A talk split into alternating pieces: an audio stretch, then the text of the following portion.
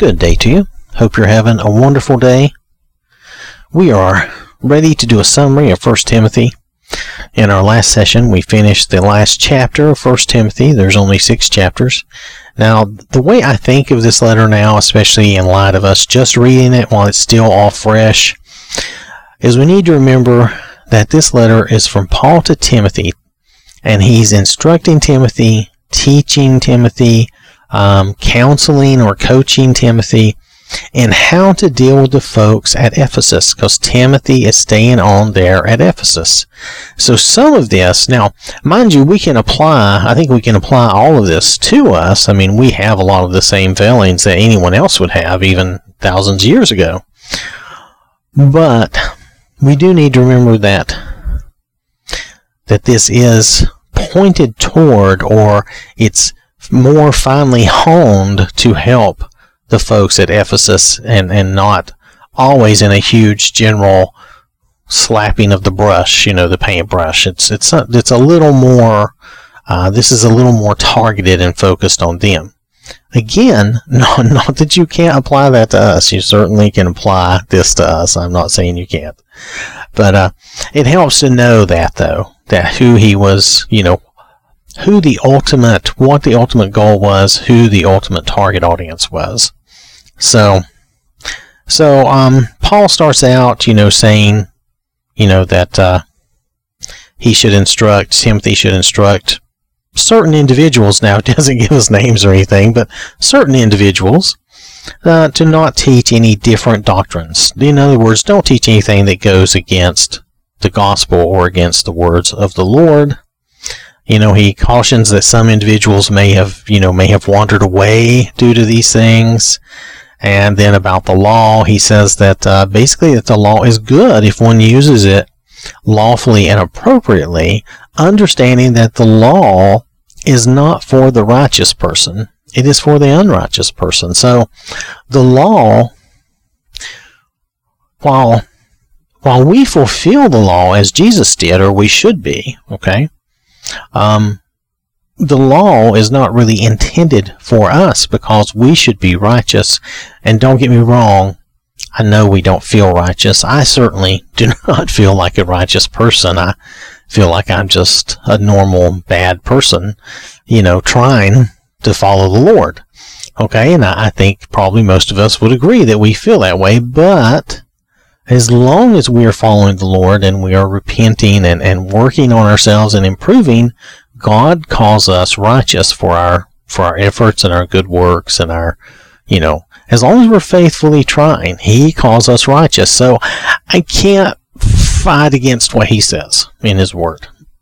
So so we are called righteous in that sense because we are in good standing with god. He looks upon us favorably because we're following the lord so in that sense the law is not for us anymore However, that doesn't mean that we get to go out and do things that are intentionally against the law because that would be wrong. If we're following the Lord, we're not going to do any of those things anyway. So we really don't need the law. God's law, God's love and, and His heart should be in us in the Holy Spirit and, and that should be written on our hearts. So we're not going to do those things. We're going to want to try to do things to please God to please the Lord, and those things we know don't please Him, so we would not want to do those things. So Paul is trying to teach him, you know, trying to tell him about that or remind him of that as well. And, um, you know, then at, and this is, this is, we're still just in, this is just chapter one. And, um, he tells him to keep his faith completely on God. And, uh, and he does mention a couple of people, you know, some people have rejected uh, rejected God and made a shipwreck of their faith. So he does mention a couple of people, and he says he has handed them over to Satan so that they will be disciplined and taught not to blaspheme. So the idea is he didn't hand them over to be destroyed and go to hell, but that they would be disciplined and taught. So the idea is they would be corrected and they would come back to the the correct ways, which that's what we want right? That's what we want for anybody who's erring, for anybody who has uh, some issue that they get into trouble with sin. We want to help them. We want to help them uh, discipline themselves and teach themselves and, and not do that and, and instead follow follow the Lord more and try to do um, try to not do that by doing something instead for the Lord. You know, replace a vice with a virtue kind of thought is my idea. Anyway, But that's just I'm just throwing that out there. All right. So, in chapter 2, Paul tells Timothy, and thus he is telling us this as well. He urges that petitions, prayers, intercessions, and thanksgivings be offered on behalf of all people, and for kings and all who are in authority, so that we would live a peaceful and quiet life in all godliness and dignity. So, in other words, so that we can live godly lives, we would pray on behalf of all people. I mean, he says right here, all people, and, and offer thanksgivings to God and ask and ask Him to help our leaders, so that we would be able to live a peaceful life and, and worship Him in all godliness. So, this is good and acceptable in the sight of God, and says in the next verse. So that's an that's an important thing to be aware of. We should pray for all people, and I know in a way, praying for all people is going to be a little on the general side, but you do the best you can. You can pray specific requests for other people that you know about, you know, specifically. But anyway, that's a good thing to know. And uh, then he has some instructions for women, and he wants them to dress modestly and, and not worry so much about dressing up the outside as dressing up the inside, as in um, having a a loving heart and doing good deeds and caring about others. Now, um, he does make a statement here, and I'm not sure if there was a certain particular problem at Ephesus. I, I can't remember right now. Sometimes I think maybe we should have read Ephesus and Timothy, you know, back to back. But nonetheless, if there was a certain problem with some women, maybe, and he says, I do not allow a woman to teach or exercise authority over a man, but to remain quiet. Now, we have times when we want everyone to interact in the assembly and we want interaction from men and women. So I don't know that this holds totally true for us. And and he does say I do not allow a woman to teach or exercise authority over a man. So it's not like he's saying this is straight from God. So he does say a woman must quietly receive instruction with all submit, submissiveness. So maybe there was some argumentative stuff or something. Maybe there were some women who were being disruptive. I, you know, it's hard to say, um, but I don't think we can just say I don't want to allow someone, you know, a woman to teach a man anything or to teach a guy because, you know, we have a lot of teachers that are women. And I've learned a lot of good things from women, just like I've learned a lot of good things from men. So I don't think it's meant in such a broad, hard, ironclad way. You know what I mean? Uh, think about what your mother taught you in your life. Think about what you learned from maybe uh, your grandmother and your Sunday school teacher, who was probably part, at least part of the time, a woman, and and school teachers who were largely women. So I mean, I, I don't think we can take this to that ultimate limitation of oh. Women should never teach guys because that just, you know, that's just too much.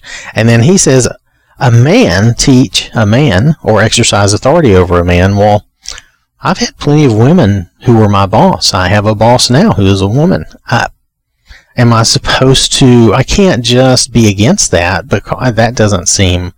I, I don't think it's meant to be that type of rule. I think there was specific issues here they were trying to address. Now, you don't have to agree with me. That's quite all right.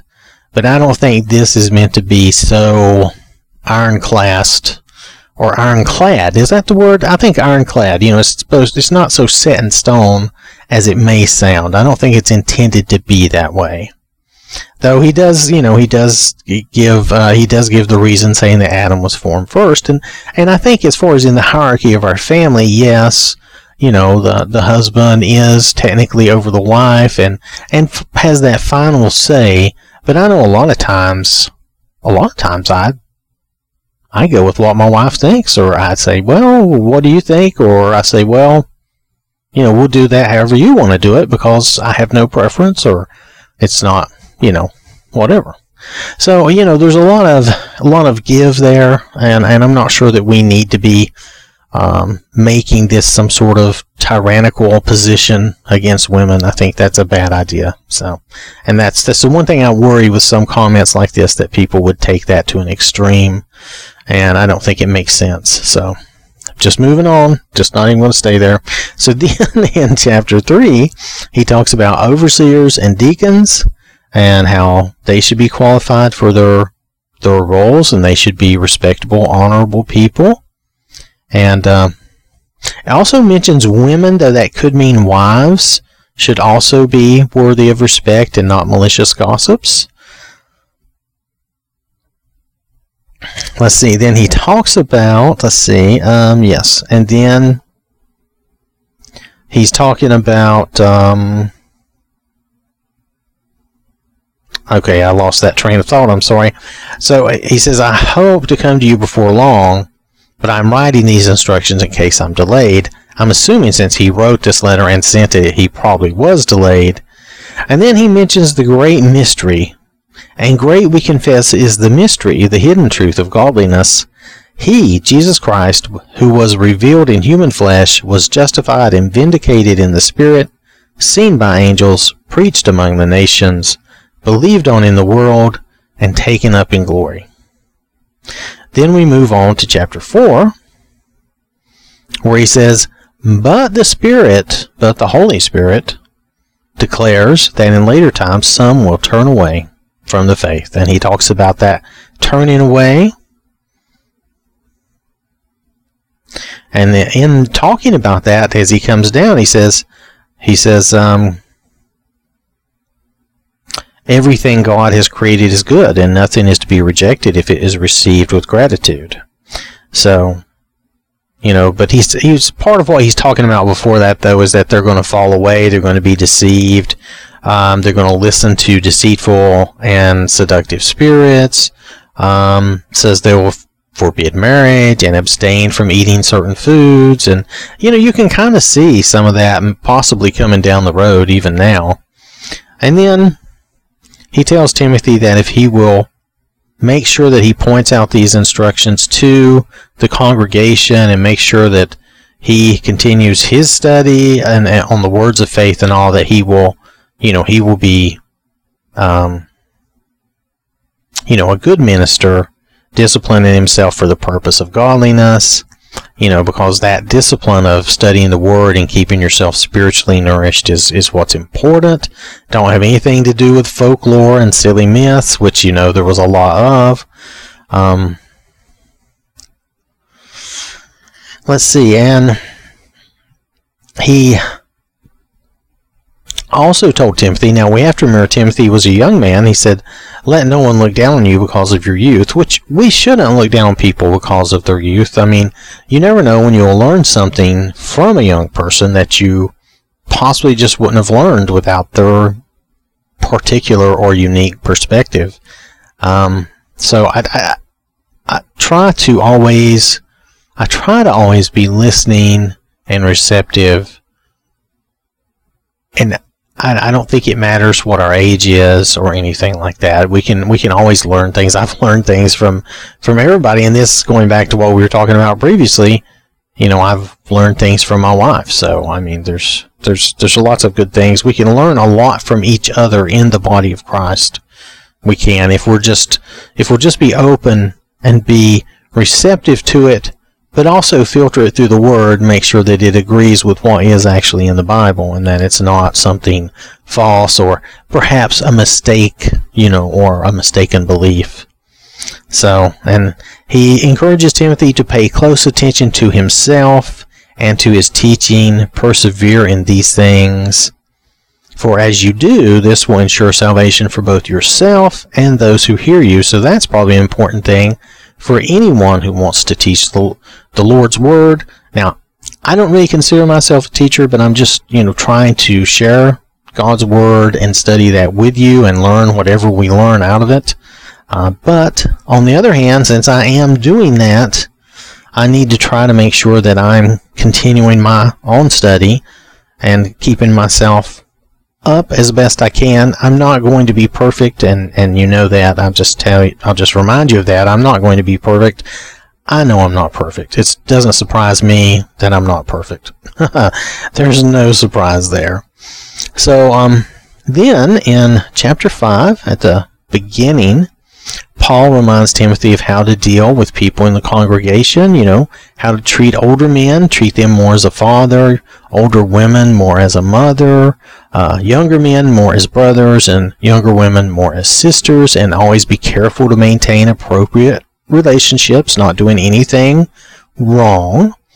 He does go into talking about honoring widows and how we in our congregation should help the widows, especially true widows. Now, widows who have children and grandchildren who will take them and support them, um, he's basically saying no. Your family, you should take care of your family. If you don't take care of your family, you're worse than an unbeliever.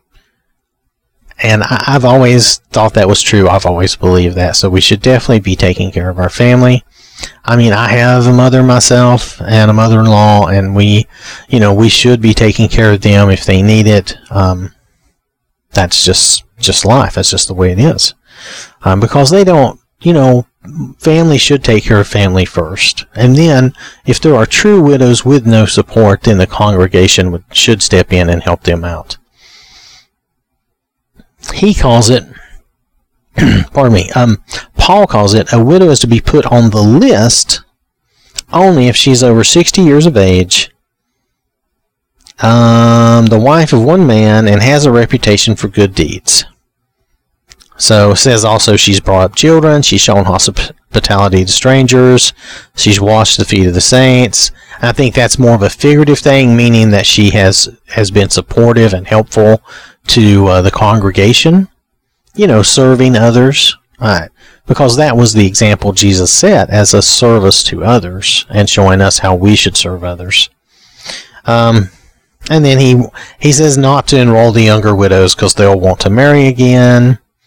And he talks about sometimes they get into being busybodies and, you know, gossiping. So I, I don't want to re go all through all that. We know that that's not good things for us to do, and we don't want people doing that. And then he, he talks about elders, and he mentions elders who perform their leadership duties well are worthy of being paid. They're worthy of their um, of double honor. And he does say that that is you know, there's not that that is. He basically says that is the correct thing to do. He says, do not uh, accuse an elder or accept an accusation against an elder uh, unless it's based on the testimony of two or three witnesses. And an elder, of course, that continues in sin should be reprimanded in front of the congregation. I really, I think all of this is to try to correct bad conduct and get someone to, you know, come back away from that bad conduct and, and act correctly. So, he talks about, um, not being in a rush to approve someone for a ministry or an office in the church, but to take your time doing that because there shouldn't be a rush to do that. And he he does tell Timothy, this this one little paragraph or couple, one sentence here is just like a private thing to Timothy saying, look, don't just continue drinking water, but use a little wine for the sake of your stomach, because the water was upsetting to Timothy's stomach. Obviously, the water was not pure; it was probably contaminated. You know, like we talk about Montezuma's revenge and stuff. So he's telling him, you know, wine, a little, a little wine with uh, that low level of alcohol would help would help clear some of that up. Plus the the fruit juice probably would not be bad either. So no, we're not talking about you know moonshine or strong liquor or something crazy like that. We're just talking about a little bit of something to help his to help his stomach. Uh, and then he finishes this chapter talking about the fact that the reason you don't rush to put someone in office or to uh, or approve them for a minister is that the sins of some people are conspicuous and you see them right away, but the sins of some other people kind of follows behind them and you don't see it right away and it shows up later. And then he says, likewise, good deeds are quite evident. So, so good deeds tend to show up. Now, sometimes those also follow. Um, I know I don't. Mo- mo- probably most of us do not go around tooting, trumping our own horn. So you know, uh, so we don't. Our good deeds may not be readily noticeable, but I still think that it's kind of. I still think in a way it's kind of obvious when you're that type of person. So then, Paul continues in chapter six, the last chapter, and uh, talks to those who are First, he talks to those who are bondservants or slaves. We could think of that of today as employees and employers, that we should act worthy towards those people that were in their employ and respect them so that, you know, the name of God will not be spoken against. We should act correctly. And I, have had my own lessons in that in my lifetime where I have perhaps been. Uh, out of line. I'll just say out of line with someone who who was my superior or my boss, and and that that's really not the way to be. But you know, I was young and foolish and hot-headed, so I just I would just say that's that's really not a defense. I should have known better even then, but I didn't. So. And uh, says those who are who have believing masters are not to be disrespectful to them, you know, or employers, because they should serve them even better, actually, since they're believers and they're fellow believers. You know. Um, he says, if anyone teaches a different doctrine, does not agree with the words of the Lord, then, you know, they're wrong. they're wrong, they're conceited and woefully ignorant. He, he's talking about people who are preaching and teaching the wrong things, and he's, uh, they're doing it for the love of money, to make money, they're doing it as a source of income only. They they really don't believe or have any care about the gospel. They're just teaching things to make money. Now we can and have seen that in our lifetimes with TV um, ministries. I'm not saying they're all bad. I'm I'm not going to say that because I don't know these people. But we know that some have been bad and really seem to focus on how much money they can get rather than the Word of God. So, I'm just, I'm going to leave it there because not everyone is bad, but there have been some, and we know. Okay?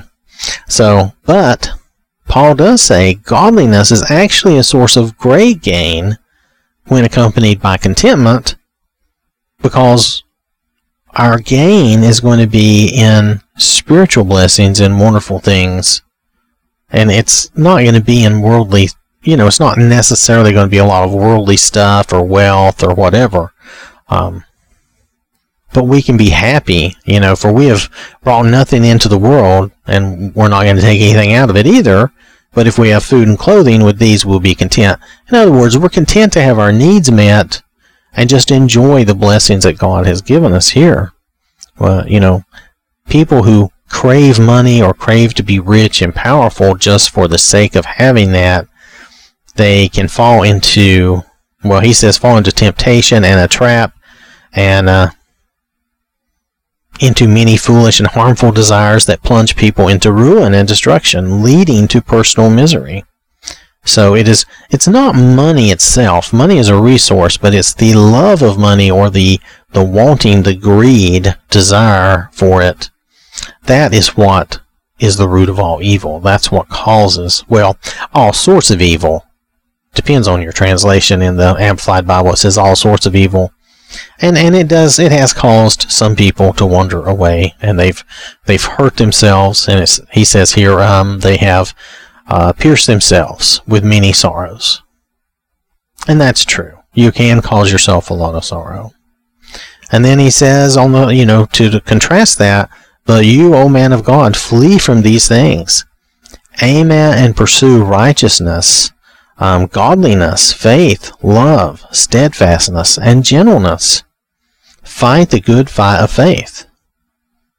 So, we should be aiming for those things righteousness. You know, we should aim for right standing with God, being humble, admitting our faults, but at the same time following the Lord and uh, repenting and you know staying in right because we always we're always going to mess up. So so just repent and you know just keep continually keeping ourselves in right standing with god. And then um, godliness. In this case it says the fear of god you know being reverent of god and being I think of that in a number of different ways. It's all inspiring to see the world sometimes and to see some of the beautiful, wonderful things and uh, and then to think that he's created all of this, the entire universe himself, it's that too can be just a big wow if you really sit back and think of it. Sometimes when you look at the night sky and you see all the stars and it's just a lot sometimes and sometimes it's too much and maybe that's why we don't think that way enough but but but I think we all do at times sit back and we look at that and it reminds us um, and then, of course, faith, believing in God. God is the, the one, the all powerful God. Love, we want to aim for love. We want to, um, that unselfish care about others where we try to help others without expecting anything in return. Steadfastness, I think of that as stubbornness and what else? Stubbornness and just refusing to quit even when we mess up, we get back up again and we start over. You know, we just refuse to quit. And we admit that sometimes, some days, we have days where we, you know, maybe we do want to quit. We just get tired. We're just, we feel like maybe our own personal struggle, we're not doing very well or we're not accomplishing what we would like. And maybe we feel like we're just not good enough. I mean, there's so many ways you can feel about this. Maybe you're angry because something is not going right or did not go, go right and you want to quit. But, you know what? Just, it's hard. I know, but just put that aside and keep trying. Keep coming back. Don't, don't give up. Just because we do mess up, we can stubbornly refuse to give up. And that's, that's what we need to do. It's what we try to do. And then in gentleness, you know, being being kind, being mild, being humble, not being conceited and you know thinking too much of ourselves, and not being harsh or uh, I can't think of maybe the right word for this, uh, but not rough or or uh, meanfully outspoken or anything like that. You know, we're in gentleness. We try to treat others kindly and uh, nicely, and not uh, not be you know not be I don't think we would intentionally be mean, but just try not to be too mean or gruff with others. So, alright, so, and then Paul continues on, and he talks about um, the rich in this world and how to instruct them to not be conceited and arrogant and not to rely on their riches and their things that they have in this world, but instead to rely on God and understand that God is the one that, uh, let me read this the way he says it here. They should trust on God, who richly and ceaselessly provides us with everything for our enjoyment. And he says, instruct them to do good, to be rich in good works, to be generous, willing to share. And I, I think that's important. And I know it may or may not work, but it's good that, that, that we would instruct and, and teach people that because that's what God wants. And finally, he tells Timothy to guard and keep safe what's entrusted to him, which is the Word of God, the knowledge that he has of, of like godly knowledge and, and wisdom, and to turn away from worldly and godless chatter and the contradictions of what is falsely called knowledge, and then he says, which some have professed, and by doing so have erred and strayed from the faith. So do not let the godly, the, I'm sorry, do not let the worldly knowledge, so-called knowledge, lure you away. Um, there's a lot of things that the world will, will proclaim as facts that are not truly facts. Um, you know, there's a lot of theories that are proposed nowadays, and this is something I don't like. I love theories. I love talking about stuff and thinking about stuff and entertaining ideas, but when you say that it's a fact when it's not, that is worrisome because then at that point it's deceitful. Now it could be that the person saying that honestly believes it's a fact though, so I don't want to be mean to them. But just the fact that that is being, not just the fact, but just because that's being spread erroneously as a fact, that bothers me. It really troubles me. Um, we should always make sure that people know theories are theories. They change. They change over time with the blowing of the breeze, and depending on, you know, some guy, uh, he finds out something new, and he says, "Oh, well, that changes that theory. That theory can't be that because I found this," and so it changes. There's nothing wrong with that. It's a wonderful thing. That's progress, but that happens because it affects a theory not a fact. A fact would be this rock is hard, and it hurts if I hit my hand on it. That's not going to change, even if you discover something else about that rock, because it's a hard rock and I've already hurt myself on it. Now, you know, I mean, that's a fact, but, you know, I mean, I guess you could discover that rock was a sponge and I'm a wimp, but that, that really wouldn't necessarily change anything for me. Then you're going about perspective, and that's not even fact anymore, so. But I'm just talking about facts and theories, and we need to make sure that we don't let people get confused by the theories in the world and, and make sure they understand that it is a theory, you know, but God made things the way they are, regardless of our theories, okay? Um, he made things the way they are, so they appear, they may appear a certain way to us that we do not understand. And that we're trying to theorize how these things were done or how it happened, which is fine, but it's theory. We didn't do it. You know, we didn't create it. I think I've said before, it's like taking, you know, taking like a, a galaxy, a C5 galaxy, and dropping it down on a bunch of people 5,000 years ago what would they have thought that was for? You know, they wouldn't know. They wouldn't know. Or a fighter jet or some other such contraption. These people would not know what that was for, and they would be trying to figure out something that they just had no way to understand.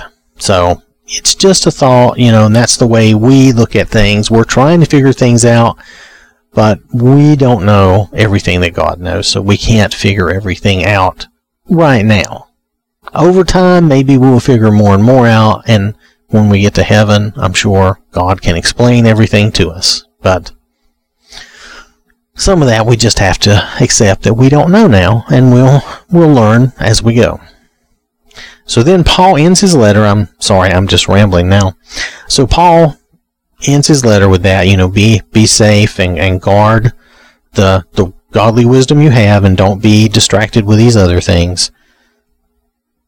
And then he says a simple grace be with you. Paul, I mean, that's probably the simplest ending I have seen of a letter from Paul, but but this was to Timothy who was personal to him and not to a congregation. So, so he said, Grace be with you, and that is the end of chapter 6, which is the end of 1 Timothy.